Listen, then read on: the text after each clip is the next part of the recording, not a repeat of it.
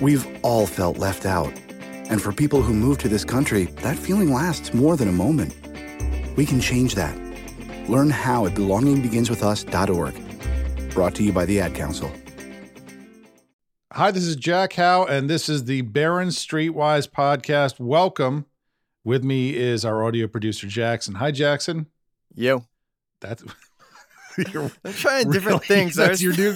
You thought that that would come across what? I can't say the same thing You- everywhere. It's just going casual. I thought you were going for like tough and cool. It sounded like kind of like uh, Arthur Fonzarelli, if you uh, remember that. Is but uh, okay. Look, uh, keep go go with yo, and you know I think it's working for you. Now I am away this week, and uh, hold on, whoa, whoa, don't panic. I see you out there. You're panicking. You're thinking I'm going to leave you high and dry with uh, no episode. You're thinking we're going to uh, hit you with a rerun or something like that. I wouldn't do that to you. I mean, I, I would do I would do that And- to you have probably several have done and will do again several times a year, but I'm not doing it to you this week because we've got a great conversation with Kathy Jones over at Schwab. She's the bond expert at Schwab. She's going to talk to you about everything you could possibly want to know about what to do about bonds now. Is it still a good time to buy? How should you feel about corporate bonds relative to treasuries? What about junk bonds, munis, tips? How far out should you go on the yield curve? What about the decision of whether to buy individual bonds versus bond funds? All your questions will be answered. It'll be like paradise for the fixed income curious.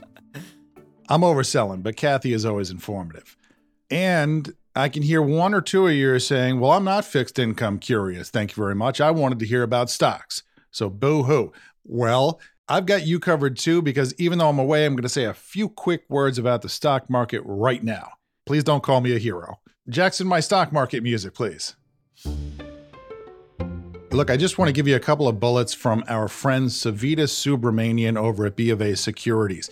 Everyone's question right now with the US market hitting new highs is can it move higher from here? Are we due for a fall? The stock market looks expensive, historically speaking, and B of A points out, as, as it says, it is egregiously expensive versus history based on 20 different measures of valuation that it follows. Things like the trailing PE, the forward consensus PE, the Shiller PE, the price to book value ratio, price to free cash flow, EV to sales, and so on.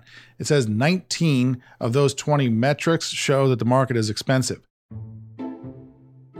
Based on trailing price earnings ratio, going back to 1900, the market is trading at the 95th percentile. Statistically speaking, pretty darn expensive. So it's natural for investors to wonder is it due for a tumble? Today's valuation is actually a pretty poor predictor of whether the market will tumble in the near term. It's a pretty good predictor of what your average returns might look like over the coming decade. And B of A says that their statistical models point to returns averaging 3% a year over the coming decade for the US stock market. That's quite low.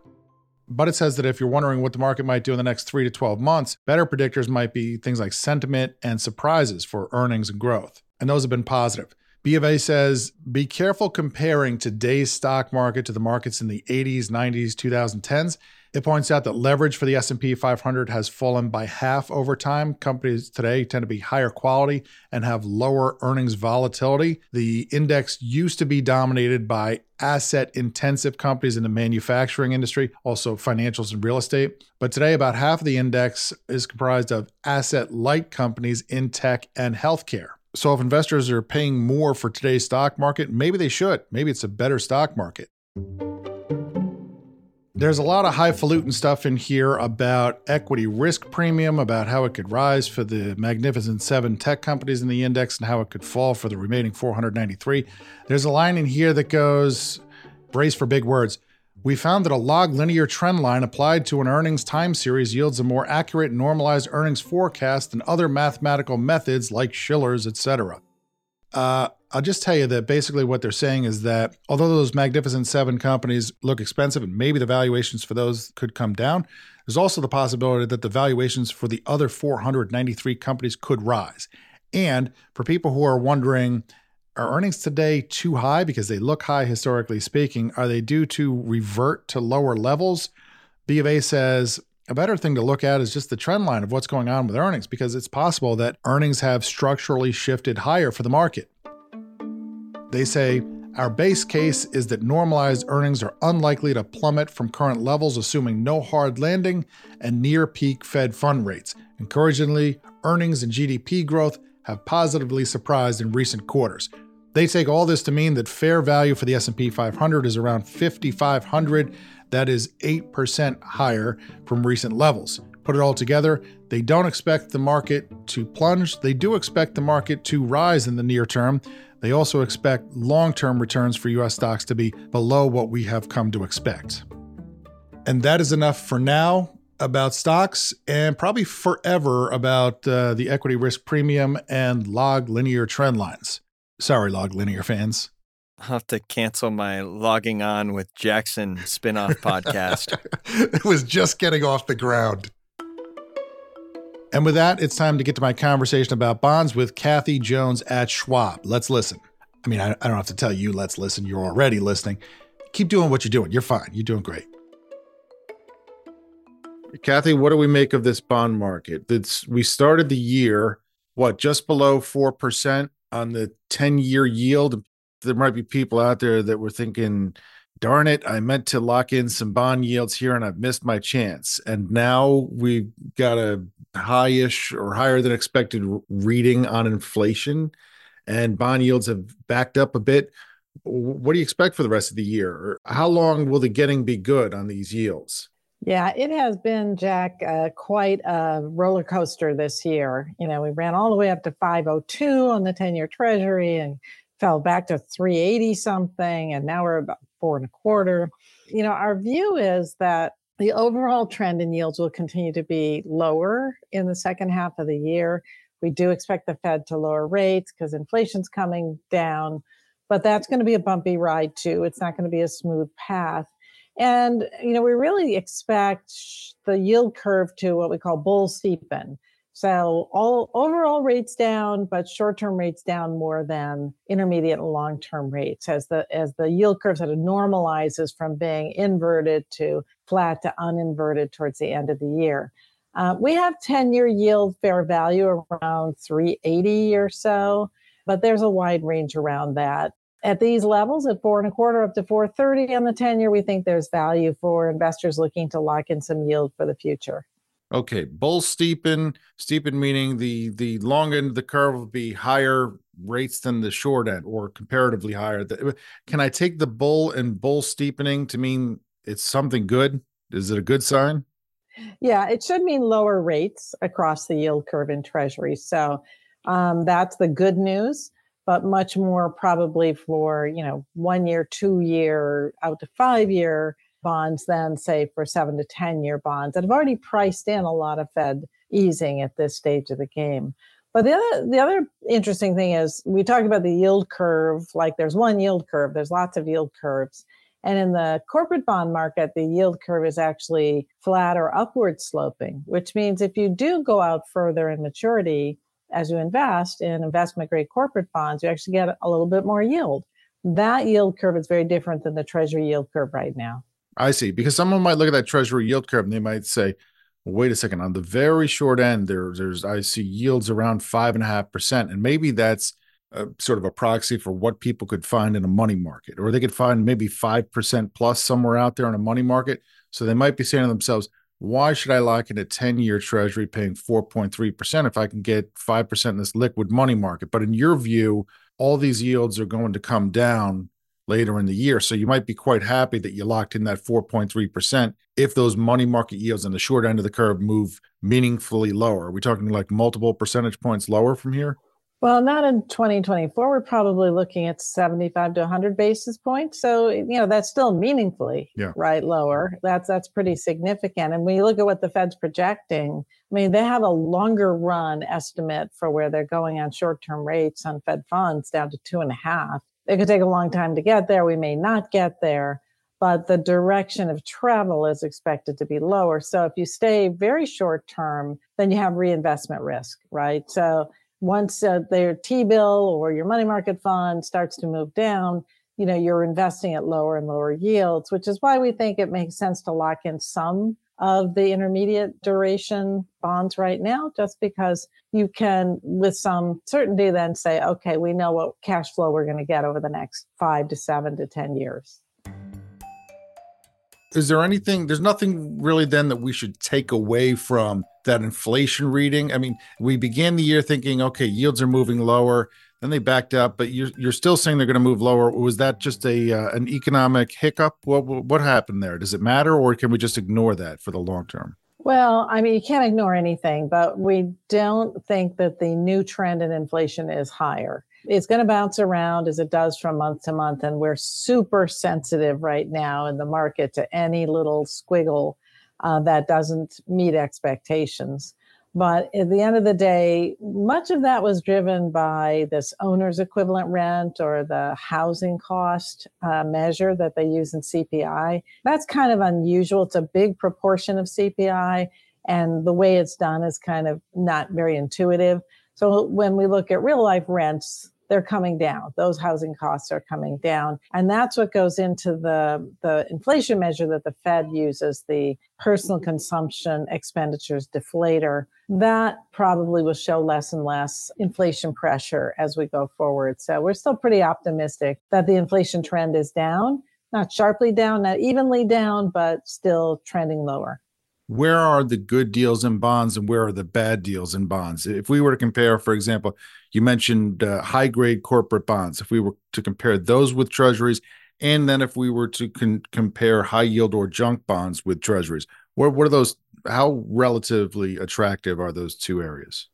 Yeah, great question. So the the spread, as we refer to it, the yield difference between treasuries and say investment grade corporate bonds and high yield bonds they're relatively low compared to history, but um, the absolute yield in investment grade corporate bonds is above 5%, which most people find pretty attractive.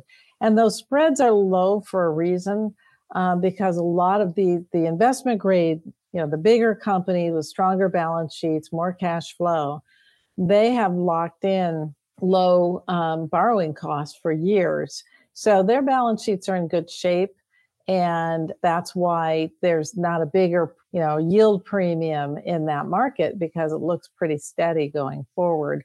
Junk bonds a different story. Those spreads are very very low as well. We're a little bit more cautious there because by nature these are going to be smaller companies with more leverage more challenging financing that has to be done but the yields are very high and so um, not relative to treasuries so much but they're they're high in nominal terms. So uh, investors find them attractive but we'd be a little bit more cautious there because if we were say to get into an economic downturn run into some trouble in certain sectors of the economy the junk bond market would be where we see the most potential for a backup in in yields and a drop in prices this is a good spot to take a quick break. Don't go anywhere for the love of all that is holy. You could regret it for the rest of your days. You would miss things about international bonds, things about buying individual bonds versus bond funds. Which is better? Does it matter?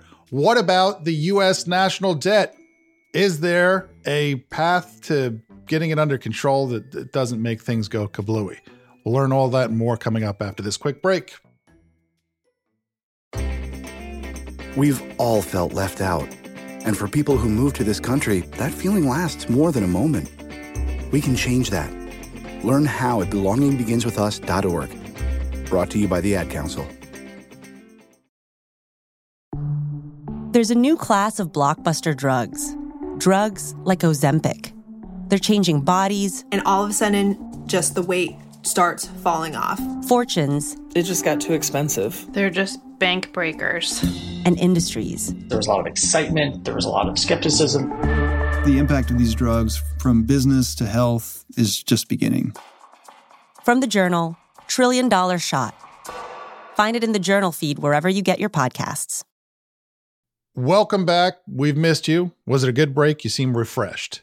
Let's get right back into our conversation with Kathy Jones. She's the chief fixed income strategist at Charles Schwab. You're the bond person at Schwab. You have a stock person too. And how do you, how do you think about the relative of attractiveness of bonds versus stocks? I think of bonds as like yes, uh, you know, I would like to get that higher return in stocks over time, but you got to do you got to do it. You need you need to be dutiful about buying your bonds because uh, you need that protection when when things uh, go haywire. Sometimes you got to diversify, but there are moments when bonds become more or less attractive relative to stocks. How do you folks feel about that now? Yeah, so my counterpart uh, on the equity side, Liz Ann Sonders, um, we talk about this kind of stuff all the time.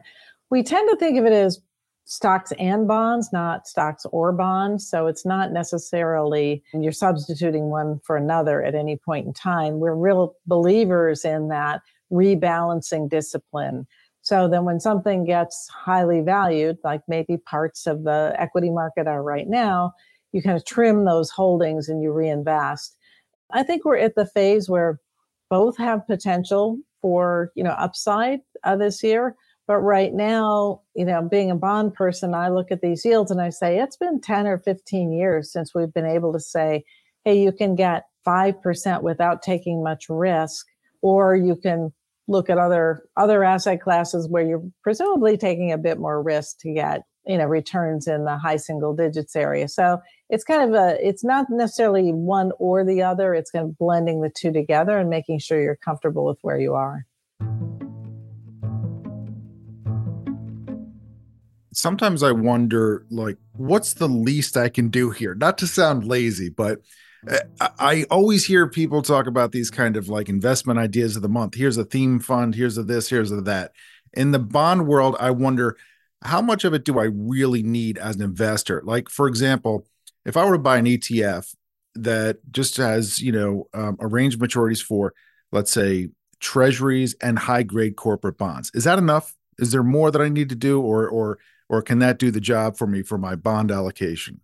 Yeah, I think that can certainly do the job. It just depends on what kind of investor you are and what kind of risk you want to take. But you know, we have investors who only hold treasuries. They might hold a treasury ladder where they have it spread out over five or 10 years, but they're only comfortable with treasuries or municipal bonds, high grade municipal bonds. That's another sort of popular strategy for people in higher tax brackets. Makes a lot of sense to get that tax advantage income. For people who want a more diversified portfolio, yeah, they can have, you know, an ETF with some treasury exposure, one with, you know, some investment grade corporate bonds, uh, and maybe some municipal bonds depending on their tax bracket, et cetera. So you don't have to make it complicated. You don't need anything more than enough exposure uh, within an asset class to avoid uh, too much concentration so you have diversification problems. So if you're going to go into investment grade corporate bonds, I think an ETF or a fund it makes sense because you're going to get exposure to the whole asset class or to a large swath of the asset class. You don't want to be concentrated in all one issuer. So diversification within your allocation is as important as diversification overall in a portfolio. You need a lot of money to diversify a bond portfolio of individual issues properly. I've heard people say, well, I want to own individual bonds because I have a maturity date and I know what I'm getting and I know when it comes due, I'll get this money back and so on. I don't want to have a fund because it's not defined when I get the money back in the fund. Is that a legitimate concern or is that a misplaced concern? Again, comes back to the individual investor, right? So if you're the type of person who say would look at the value of your the net asset value of your fund going down and say, "Oh my gosh, I'm losing money," and sell when it's down, even if you have a five year time horizon, then you probably would be better off in individual bonds because you'd be more likely to hold them because you know what you're getting when you're getting and your principal back at par. Um, but a fund can perform just as well as individual bonds, sometimes better.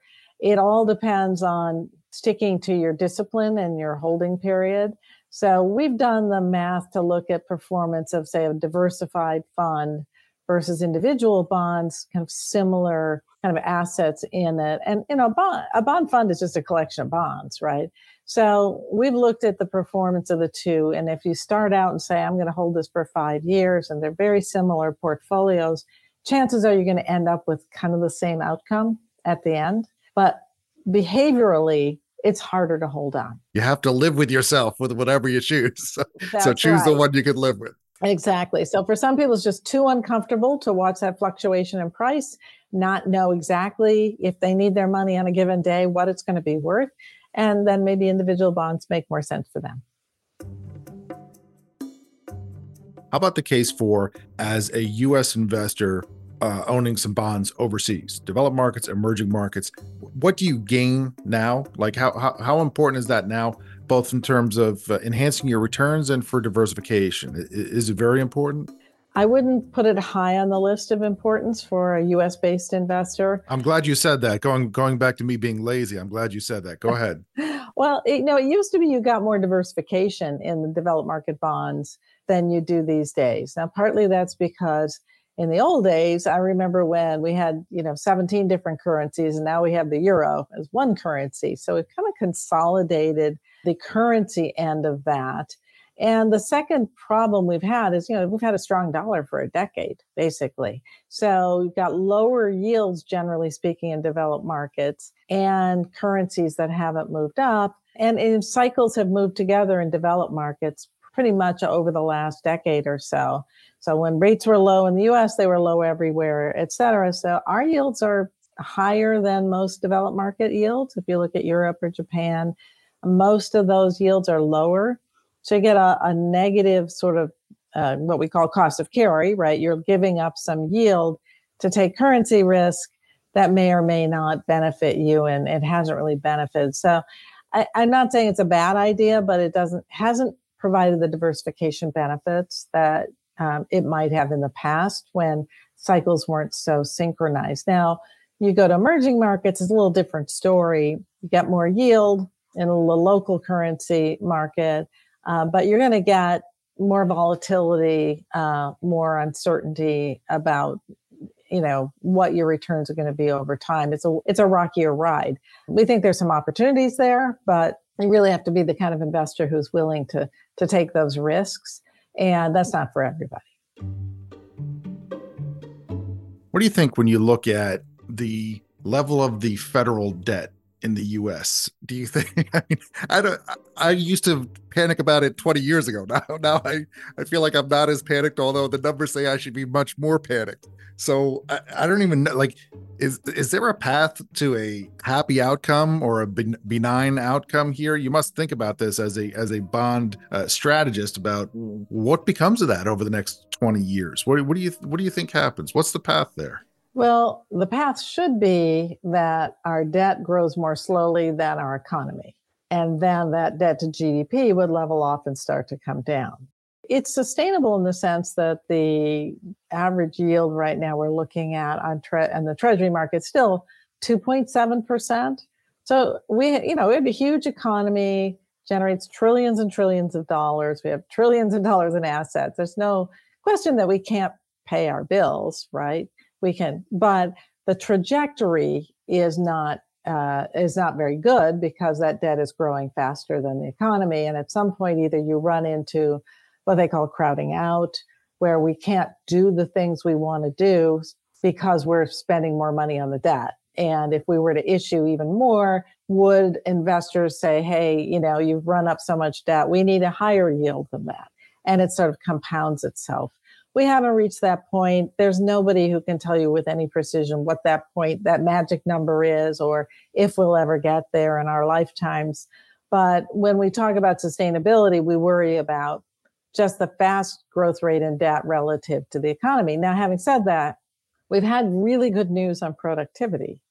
So if you're a country that's issuing debt or any entity really, and that debt produces faster real growth, then there's something to be said for that being used well. So if that allows us to grow at a faster rate because we have higher productivity, not necessarily bad investment, but you still would like to see it level off a bit from here and see allow the economy to grow at a faster rate than the debt. That would be the benign outcome.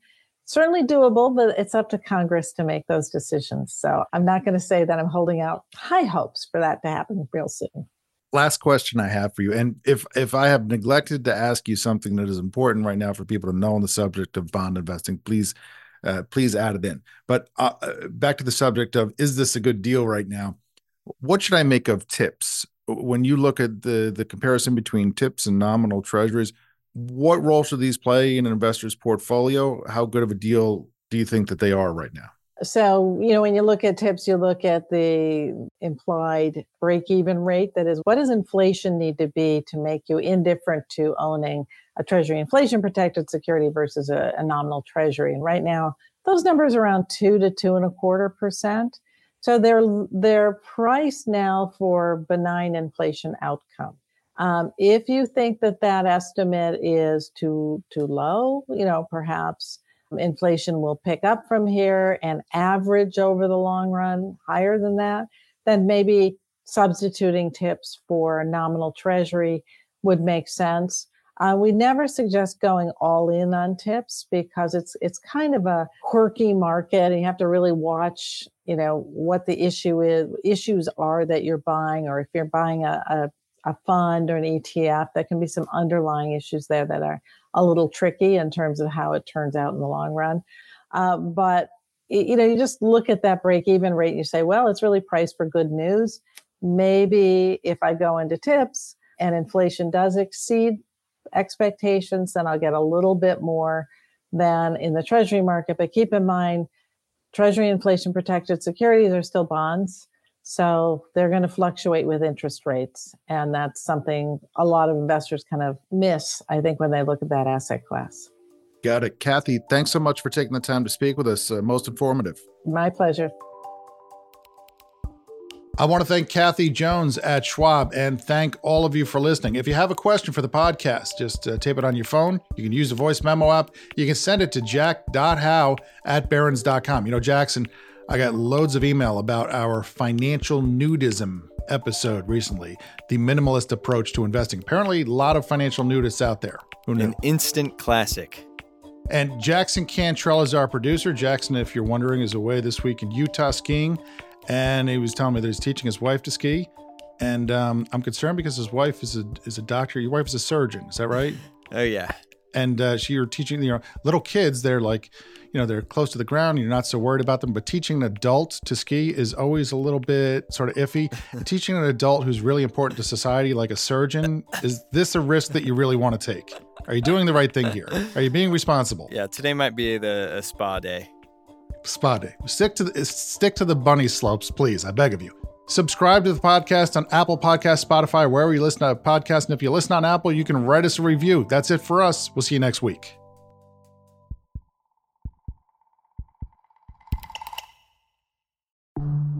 There's a new class of blockbuster drugs. Drugs like Ozempic. They're changing bodies. And all of a sudden, just the weight starts falling off. Fortunes. It just got too expensive. They're just bank breakers. And industries. There was a lot of excitement, there was a lot of skepticism. The impact of these drugs from business to health is just beginning. Coming soon from the journal, Trillion Dollar Shot. Find it in the journal feed wherever you get your podcasts.